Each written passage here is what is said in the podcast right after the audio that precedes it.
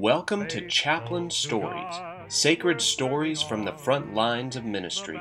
My name is Chaplain Caleb McCary, and we are going to be talking to chaplains about their stories living out their calling and ministering to military personnel. I'm so glad to have you joining us as we talk about faith, life, and ministry with our guests. Welcome to Chaplain Stories. I am Chaplain McCary, and I'm here at Algier Chapel in Grafenwöhr, Germany, a slightly different location than where I recorded my last interview. And I'm here with my new brigade chaplain, soon to be former brigade chaplain. And I wanted to sit down with him today and hear about some of his experiences in the chaplaincy, uh, as well as his experiences with RAF missions, which is what we're both currently serving on. So, sir, if you would introduce yourself uh, and tell us your current position. I am Chaplain Jay West. I currently serve as the brigade chaplain for the 1st Armor Brigade Combat Team, 3rd Infantry Division. All right. Well, thank you, sir. Um, what did you do before you became a chaplain? In 1985, uh, less than a year out of high school, I enlisted uh, in the uh, West Virginia uh, Guard. Uh, served eight years uh, as a security specialist and law enforcement officer. much of that time was spent working full time, while I was also completing my bachelor's degree. Um, after, after graduating college, I spent little less than a year uh, as a high school teacher.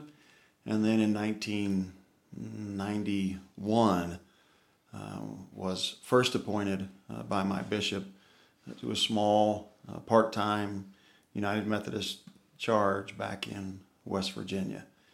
Uh, spent the next 11 years pastoring United Methodist churches in both in West Virginia, in Ohio during seminary, a couple of years uh, in Maryland, uh, post seminary, and then also spent a year uh, in uh, London, England, pastoring on a United Methodist circuit in England.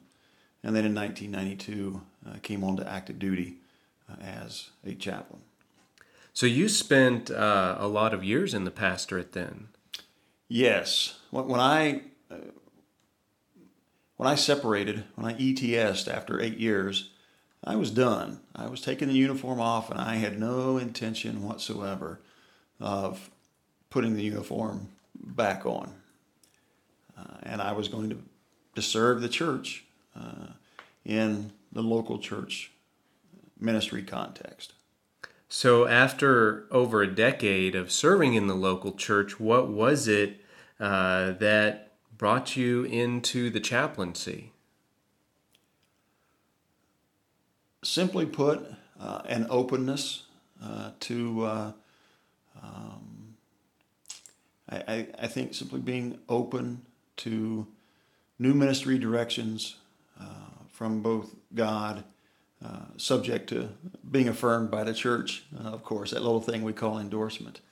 Um, but I had um, my wife and I, our family had been appointed in 1998 uh, to uh, to a church in a county seat town uh, back in West Virginia. Um, did a lot of a lot of work there, and we're as I as I preached this morning, we did a lot of Martha work.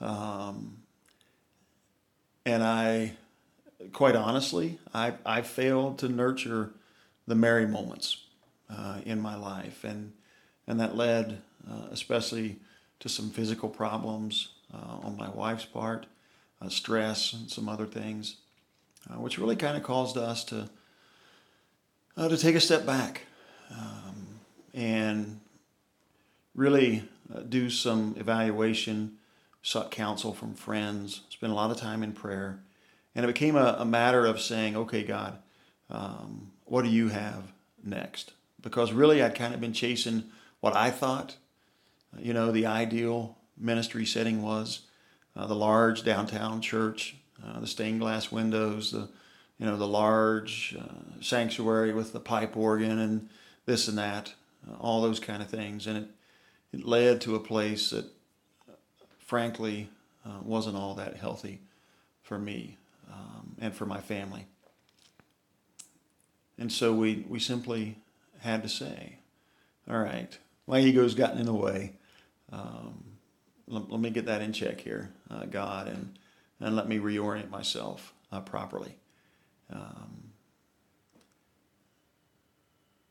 so I had a it was a, another elder uh, from my conference uh, who was serving on active duty, uh, worked in the uh, chief of chaplain's office at the time, and he and I had had periodic conversations about the army chaplaincy, and I'd always kind of stiff armed him and kept him at a distance, had no interest. Um, and so it became a matter of saying, well, okay, let's try this. Uh, what do we have to lose? You know, back in the in, in those times, um, we didn't we didn't automatically have regular army status. It was the the three years. I think it was conditional, voluntary, and then it was voluntary something, and then it was indefinite. Um, but it was a, a, reevaluation after three years. So uh, Pam and I knew that uh, at worst we would invest three years and we'd learn something. Uh, and here, 14 years later, getting ready to well now in my 15th year, um, here we are uh, still doing this. So you mentioned your wife Pam. Um, what did she think when you started uh, pursuing the chaplaincy? She was actually uh, the the one who who said, at at worst, uh, it will be three years, and we'll experience a different ministry kind of setting. At best, who knows where God will take us. Um, she was ready uh, and, and was highly supportive um, and has uh, remained so uh, ever since. That's good. Well, sir, uh, when did you start and what was your first unit? Start as a chaplain? Mm-hmm. As a chaplain. Uh, yeah, I started as a chaplain in um, June of 2002. Um, like we all do, you know, spent spent some time down at Fort Jackson, and then just after Labor Day weekend, uh, reported to uh, Fort Campbell, Kentucky, um, and uh, and by February was gone, um, and was in the desert uh, as we were preparing uh, for operations uh, during OIF one. I was assigned there at, at uh, Fort Campbell uh, to the 2nd uh, Battalion, 44th Air Defense Artillery Battalion. went to went to combat with that battalion. Um, buried soldiers from that battalion um, during during that initial first year of the war, and worked for a couple of commanders who I still to this day uh, hear their voices, you know, echo uh, around the back of my head. Um, had, a, had a great assignment, great assignment there. Um, went to assault school, and it was actually, I was on my way home uh, from, from air assault school one Friday, and uh, Pam actually called me and, and said, well, you guys are going to war. How do you know? Uh, the announcement had been made, but of course we were out on the on the course, um, and uh, not privy to all the uh, goings on uh, in the world around us. We knew we were going, but not when, and, and the announcement was made, and um, went to war. So you were involved with that initial um, invasion of Iraq. Correct. Correct. And that was early 2003? That was. That was. I will. Yeah, one of the memories that that really will stick with me forever as being in my battalion TOC in the the camps there uh, in Kuwait and listening as General Petraeus uh, came on with a net call, guidons, guidons, guidons. and he uh, then uh, conveyed uh, to the division that our next rendezvous with destiny lay north to Baghdad. Hmm. Uh, and we, uh, a few hours later, crossed the berm and were at war. It's interesting because while you were involved with that, I was in basic training at Fort Knox, listening as the drill sergeants piped in the news audio and the PA system in the barracks of the invasion. So I think that was when things got pretty real for a bunch of bunch of privates in, in basic training. Well, that was going down. I think that's probably when things got pretty real for a lot of chaplains too. Hmm. Absolutely. Well, sir, um, you've told to me a couple times that First Brigade has kind of been the experimental brigade for these RAF, this RAF rotation, um, and so you kind of led the charge in shaping what unit ministry uh, can look like during uh, a RAF rotation for uh, an armored brigade. And so I wanted to ask you a couple of questions uh, related specifically to RAF, uh, and maybe that can be of some help to some folks down the road. Uh, the first one is what have been some of the rewards and challenges of being a brigade chaplain for this RAF mission in Europe? one of the challenges of the RAF mission is uh, simply the distance over which a brigade combat team operates. Our operational environment, you know, effectively covers at a minimum nine European countries it has expanded at times to as many as 11 when we've got soldiers involved in exercises. Um, so, especially for our battalions who are east of Germany and are involved in the Atlantic Resolve countries, uh, Atlantic Resolve North being Poland, Latvia, Lithuania, and Estonia, Atlantic Resolve Center uh, being Hungary, and then Atlantic Resolve South being Bulgaria and Romania. Um, we end up with company sized elements of soldiers scattered across a very wide uh, area. And it requires uh, great intentionality in the religious support planning to ensure uh, that, that our chaplains are circulating the battlefield in ways that both sustain their soldiers and ways that, that meet their commander's intent. So, distance uh, is one uh, challenge. I think a second challenge is simply developing the concept as, as we go along. Um, as with any as with any operating concept, um, you know, you get the big rocks in place, and then you kind of live in to the little rocks. And a lot of the little rocks, uh, for us, from a religious support perspective, uh, deal with you know pastoral care over distances. Uh, how do we how do we support the religious support activities that we are required to do uh, over distance?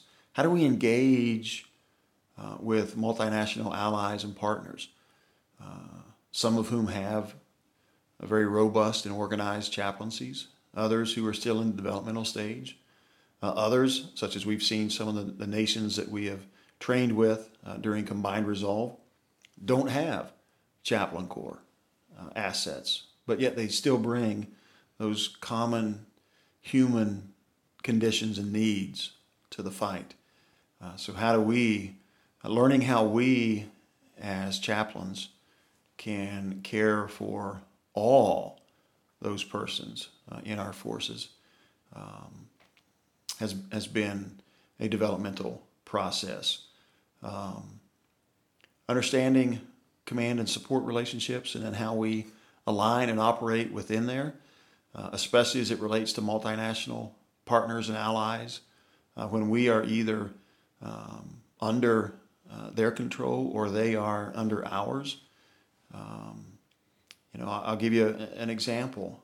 Um, I cannot give religious support material. I cannot provide that to uh, fellow chaplaincies.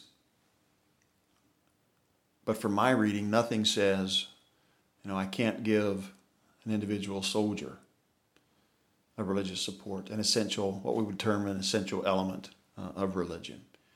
Uh, so that is a, that's another uh, both challenge uh, and learning point. You got to know doctrine. Um, we must absolutely have a firm grasp on doctrine. Uh, again, there are there are seams that we can leverage legally uh, to meet the end state of providing religious support to all uh, persons in our formation. But we got to know uh, what our what our fundamentals are in order to do that. Um, so those are some of the challenges that we've experienced. We, we could there are a lot more. You know, for example, I think there are questions in this environment that may not be replicated in other RAF environments around the world. You know, here in Germany, we're working with an established uh, garrison community. What's the relationship there? But east of here, there are no established U.S. Army garrison communities. So that changes some things. What does strong bonds look like in, in a, in a RAF environment? Um, how do we use CTOF dollars? Can we use non-appropriated dollars? Who's my who's my my GPC card holder? And so all those you know all those questions. How do we manage personnel? Um, a lot of those are echelons above brigade. I'll be the first to admit, um, but they are questions that impact how the brigade conducts its religious support mission within uh, the RAF construct. What have you found to be rewarding about doing these RAF missions? Watching battalion chaplains grow and mature. Um, I have, over, over the past two years, I have said it repeatedly that my biggest challenge has been staying out of the way of some doggone highly talented and gifted battalion chaplains.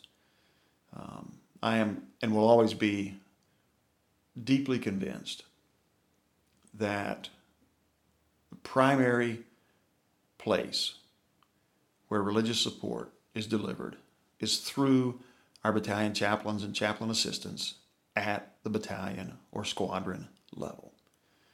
My job is to resource that and to synchronize efforts uh, across the brigade. Um, but it has been it has been tremendous you know, I've seen battalion chaplains uh, who did not know what a tab D looked like. Over the course of, of rotations at Hohenfels, which are, as you know, part of this, this regionally allocated forces mission set, um, I've seen them grow to producing products that are used as the standard.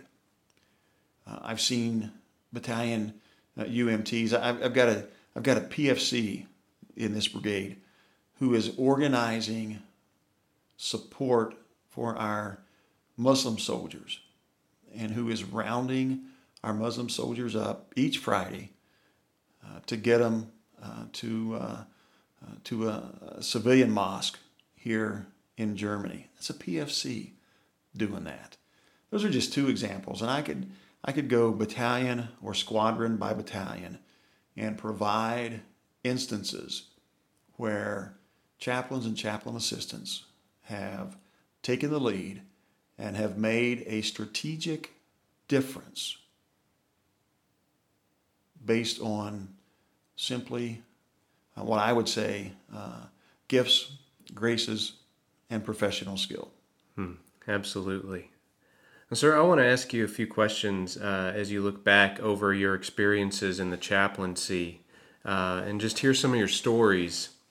So, I want to start out with what was the most physically challenging thing that you've done as a chaplain? 12 and 3 at Fort Campbell. 12, 12 miles, three hours. Um, it's not all that bad, but you know, we tend to come in out of the army a little bit older uh, than most other folks. Um, and I, uh, my mind uh, tends to think my body can do more than my body thinks it can do. Uh, so there, there is that disagreement sometime. Um, but um, that that was a challenge. Um, but I'm gonna, and this is this is gonna sound like I'm I'm beating the drum here. Um, but if we if we demonstrate what I think all soldiers are called to demonstrate, namely doing good hard PT every day, that's the biggest challenge. All right, simply getting out of bed sometimes and going to do good hard PT. Um, what I found over RAF, you know, there is a collective weariness uh, that this mission brings, but that's true too. You know, whether I've been in Iraq, wherever it's been, uh, you know, combat operations will exhaust you. Um, and I, I, think we as chaplains, um, number one, we can't let ourselves get out of shape. All right, because that that runs the risk of compromising the care we can extend to soldiers. And if I can't keep up, um, then there it. I don't think there's a nice way of saying it. You know, it compromises the religious support that we can provide. But I think more so than, than the physical piece. So that's a part of it. Um, drink plenty of coffee is a is another key element. But I think more importantly than the physical piece is ensuring that we are taking care of ourselves spiritually and emotionally. That has been the far harder piece for me than has the physical piece. Um, you know, I'm, I'm, I'm pretty pleased with my, my PT scores uh, every time I take a test. Um, I'm not sure I can always say the same thing about my, my spiritual discipline and even my emotional health at times. Um, although, again, in a weird kind of way, for me at least, PT helps with those things as well. You know, PT is a great time um, for me to spend time in prayer. Uh, it's a great time for me to unwind, and it it just kind of helps get rid of a lot of the the burdens. Um, and I don't mean burden, burdens in a negative sense, you know, but we offer a capability that is not replicated or duplicated across the Army. Soldier comes to me and wants to talk. That's between that soldier and, and his or her chaplain. It goes nowhere else. Consequently, I've found myself at time myself at times carrying things that I would love to jettison, but I can't.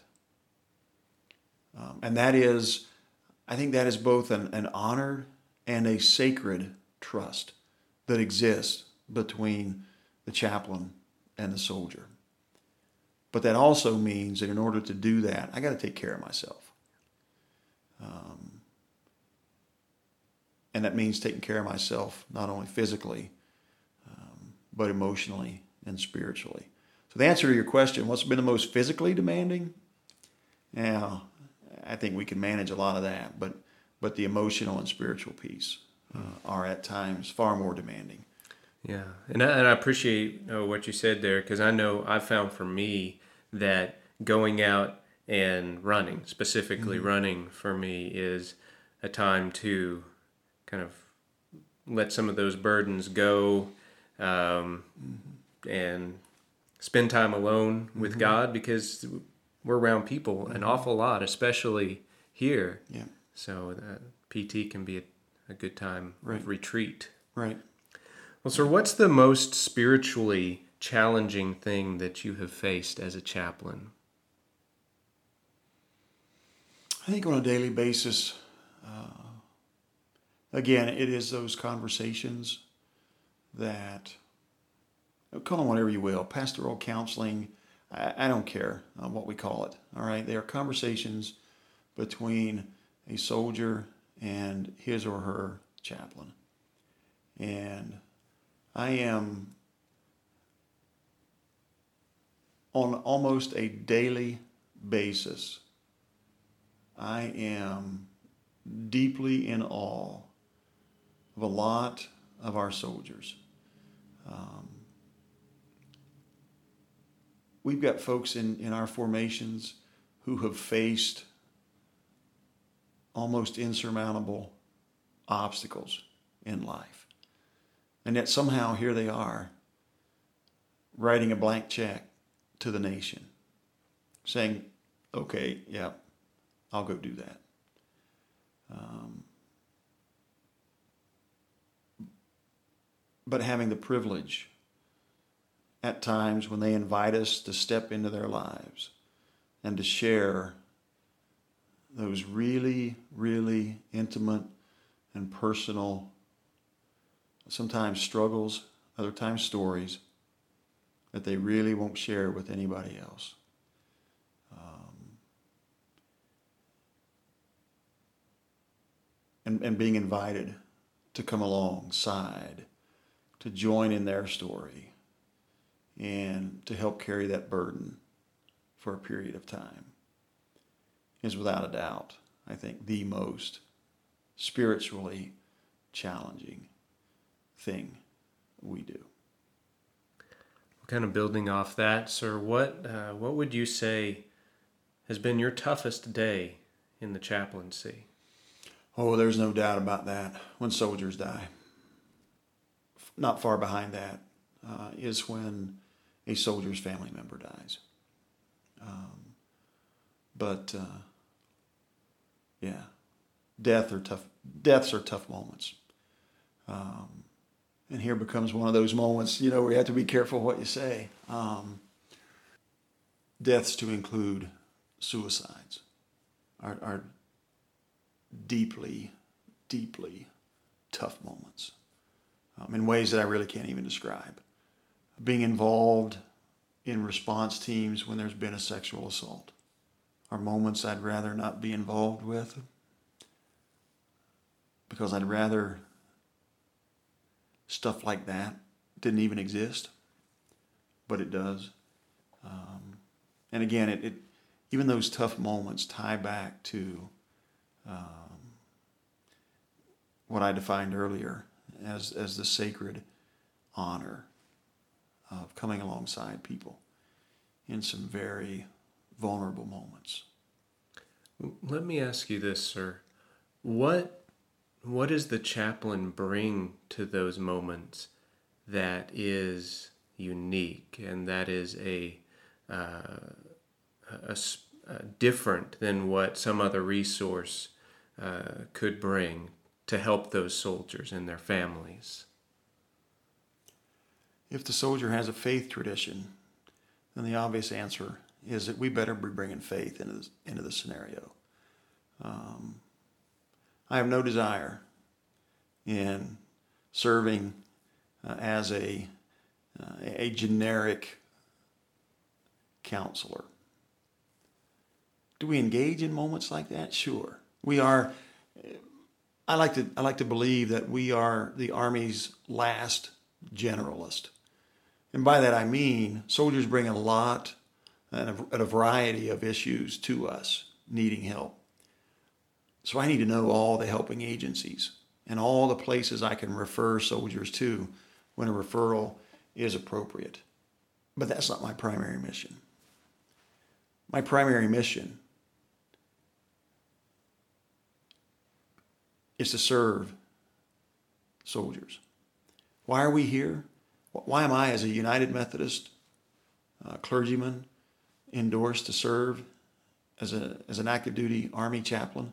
Because we've got United Methodist soldiers in our formation. And so I, I think that is uh, the easy answer uh, to your question. Um, and sometimes that faith can be as, as simple as saying, May I pray with you?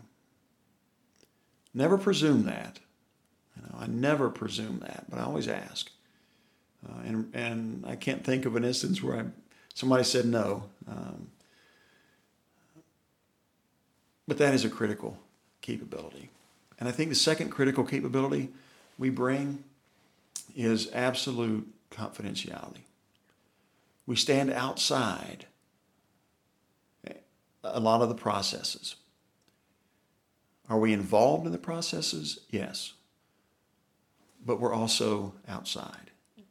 And there are a lot of things about the Army chaplaincy that we could discuss and debate. But one of the things that I am convinced we get absolutely right is the role of the chaplain who serves as an absolutely confidential confidant to that soldier. At the same time, we also provide a capability that's unreplicated anywhere else. If we're doing our job right, a soldier knows that the chaplain has unfettered access to the commander. There is not another person in the Army who is expected to spend time in a motor pool with the brand new, most junior of soldiers, but then an hour later, maybe knocking on the commander's door to say, Sir, ma'am, we need to talk about a trend I've seen. Do you have a moment? And so caring for that. Um, those are three very unique capabilities, I, I think, that we bring uh, to the fight. Uh, and, uh, and, and we have to maintain. Well, sir, what was your most rewarding day or event in the chaplaincy so far? It's going to sound like a cliche, um, but yesterday. and tomorrow, today would be the answer, and the day after. Um, absolutely love what I do. I am often, again, dumbfounded that I get to do what I get to do. Um, and it is a it is a vocation that I find highly rewarding. Um, I love embracing um, folks that we may never see if we were civilian clergy. Whether that's a field service, whether that's a motor pool, whether that's PT, whether that's asking them if they've caught the latest Pokemon. Uh, you know, I, I don't know. Um, so any day that I can engage with soldiers is a good day, and it's a rewarding day. And I think you may have just answered this question, but if you have anything to add to it, I would ask you, what do you love most about being a chaplain? I really believe that first that that chaplaincy uh, is very much like early church ministry. As a Methodist, you know, John Wesley, uh, we all know that, perhaps know the term circuit riding, um, where the emphasis was not on a particular building but an emphasis was on um, how we convey the hope of the gospel to people. Going where people are. And that's not unique to my denomination. I'm grateful that for all those denominations that send uh, chaplains into extension ministries because they understand that it's important to send the church where the church may not be able to go. Now, by that I mean there are unique qualifications that we as, as chaplains uh, have. And we extend the church's presence uh, into those places, a, a, battlefield, for example, uh, where civilian churches and clergy simply can't go. Yeah, does that answer your question? Mm-hmm. yeah, absolutely. Well, so so you've been doing this for uh, for 15 years now. So heading into it. Had a uh, had some a lot of experiences there. So, what advice would you give to a new chaplain who is just getting on the ground and just trying to figure out what it means to to be a chaplain? Be whom your endorser has sent you, and by that I mean I don't need, for, example, in your case, I don't need you to be a United Methodist. I need you to be the Southern Baptist that that uh, NAMB sent you to be. I need you to be fa- faithful to your ordained and endorsed identity. Along with that, however, I need you to understand that there are other faith traditions. And I need you to work collegially with those other faith traditions. I need you to focus on the fundamentals. I have, from the time I, I assumed responsibility as a brigade chaplain, I've been consistent to say to the battalion chaplains uh, here at 1st Brigade, I'm not looking for the next latest and greatest program. What I want us to be is the most fundamentally sound unit ministry team in the division. Um, so mastering the fundamentals, you know, whether that's whether that's honor, nurture, and care, whether that's as we talked earlier, dealing with uh, self care, uh, PT, whatever it is, master the fundamentals. Um, and then, fourthly, battalion chaplains need to be out. Um, my greatest, my greatest moments of ministry when I was a battalion chaplain, and it still happens now. Very rarely come when I'm sitting in the office. Um, and don't misunderstand me, administration and staff is an important part. Staff work is an important part of what we do. Um, but as a supervisory chaplain, I need my battalion chaplains where the soldiers are.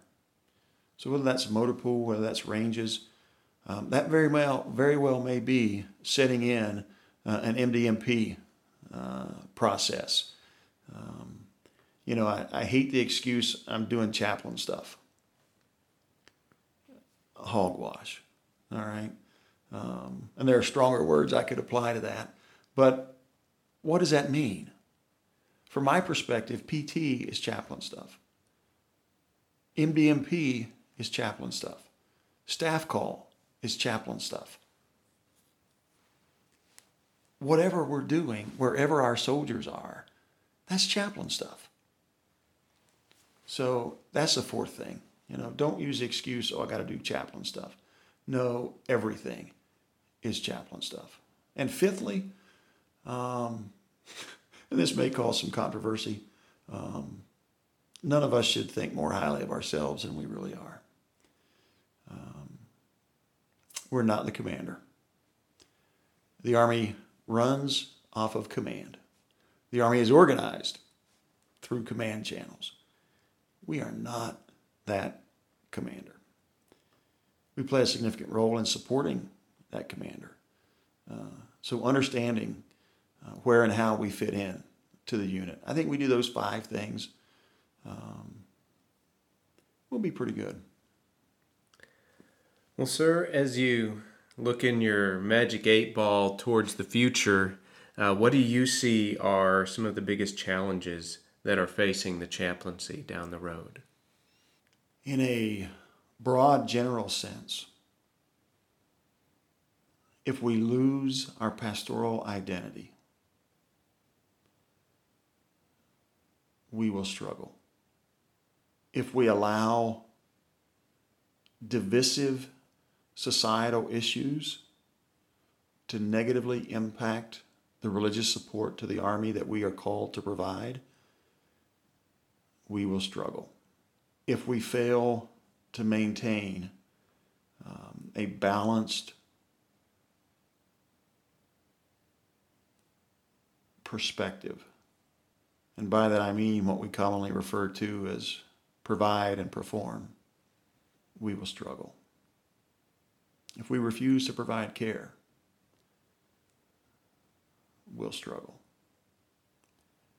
Um, those, I think, are the are the the top of what I think about um, when I when I think about what may cause harm uh, to uh, the chaplaincy and the chaplain corps.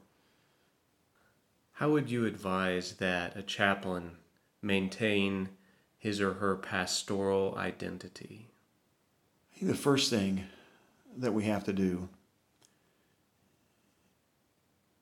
is know and be faithful to the doctrines and the teachings of our sending religious organizations. Secondly, we have to be intentional about maintaining those relationships with our, our sending religious organizations. To illustrate, when I am able, and I've not always been able, but when I am able, I will attend the annual uh, training conference that the United Methodist Endorsing Agency offers. It connects me back with my church. So, again, being very intentional and finding ways, continuing education. All right, most of our denominations have some sort of continuing education requirement or program.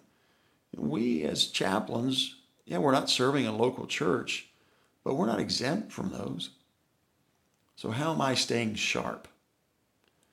All right, what am I doing uh, intentionally to practice my craft, if you will, to, to use that language? And the Army talks often about being lifelong learners. That certainly applies to us as chaplains. And so if I'm not approaching the sense of my pastoral identity with, with the question, how do I maintain and even strengthen my pastoral identity? Then I probably run the risk of at some point minimizing or even compromising my pastoral identity. All right. Well, sir, I, I appreciate Does that, that. answer, does that answer your question? It does answer my question. I'm not, Um, not going to give you a, you know, a step one, two, three. Well, I think Um, that that's a, a a challenging one to give a step one, two, three. It, it's one of those things um, that individual chaplains have to wrestle with Yeah. um, what what that's going to look like. But I think what you said about maintaining that connection and the uh, identity that maintains the integrity of that relationship with the endorser uh, is very vital uh, for chaplain. Yeah, there are a couple of questions that, you know, in my mind, and I ask myself this frequently uh, Who am I as a United Methodist clergy person endorsed to serve in the Army chaplaincy? And then who am I as an Army chaplain? And those two questions, you know, help shape my understanding um, both of pastoral identity and chaplain identity. Uh, it's kind of a you know hand in glove uh, type thing. Absolutely, absolutely. Well, sir, I appreciate you uh, taking the time to sit down with me this morning. I had to grab you because uh, I know you're getting ready to go back home, and and really not very excited about that at all. Uh, so I wanted to make sure that I grabbed you before you uh, headed back to Fort Stewart, and I I appreciate you taking the time to sit down with me today. Yeah, thanks for the opportunity. It's a mixed blessing. Uh, you know, I've had a great time here as a brigade chaplain. Um, I will. I've, I've said several times. I will absolutely uh, miss the people. Um, I will absolutely not miss Camp Aachen.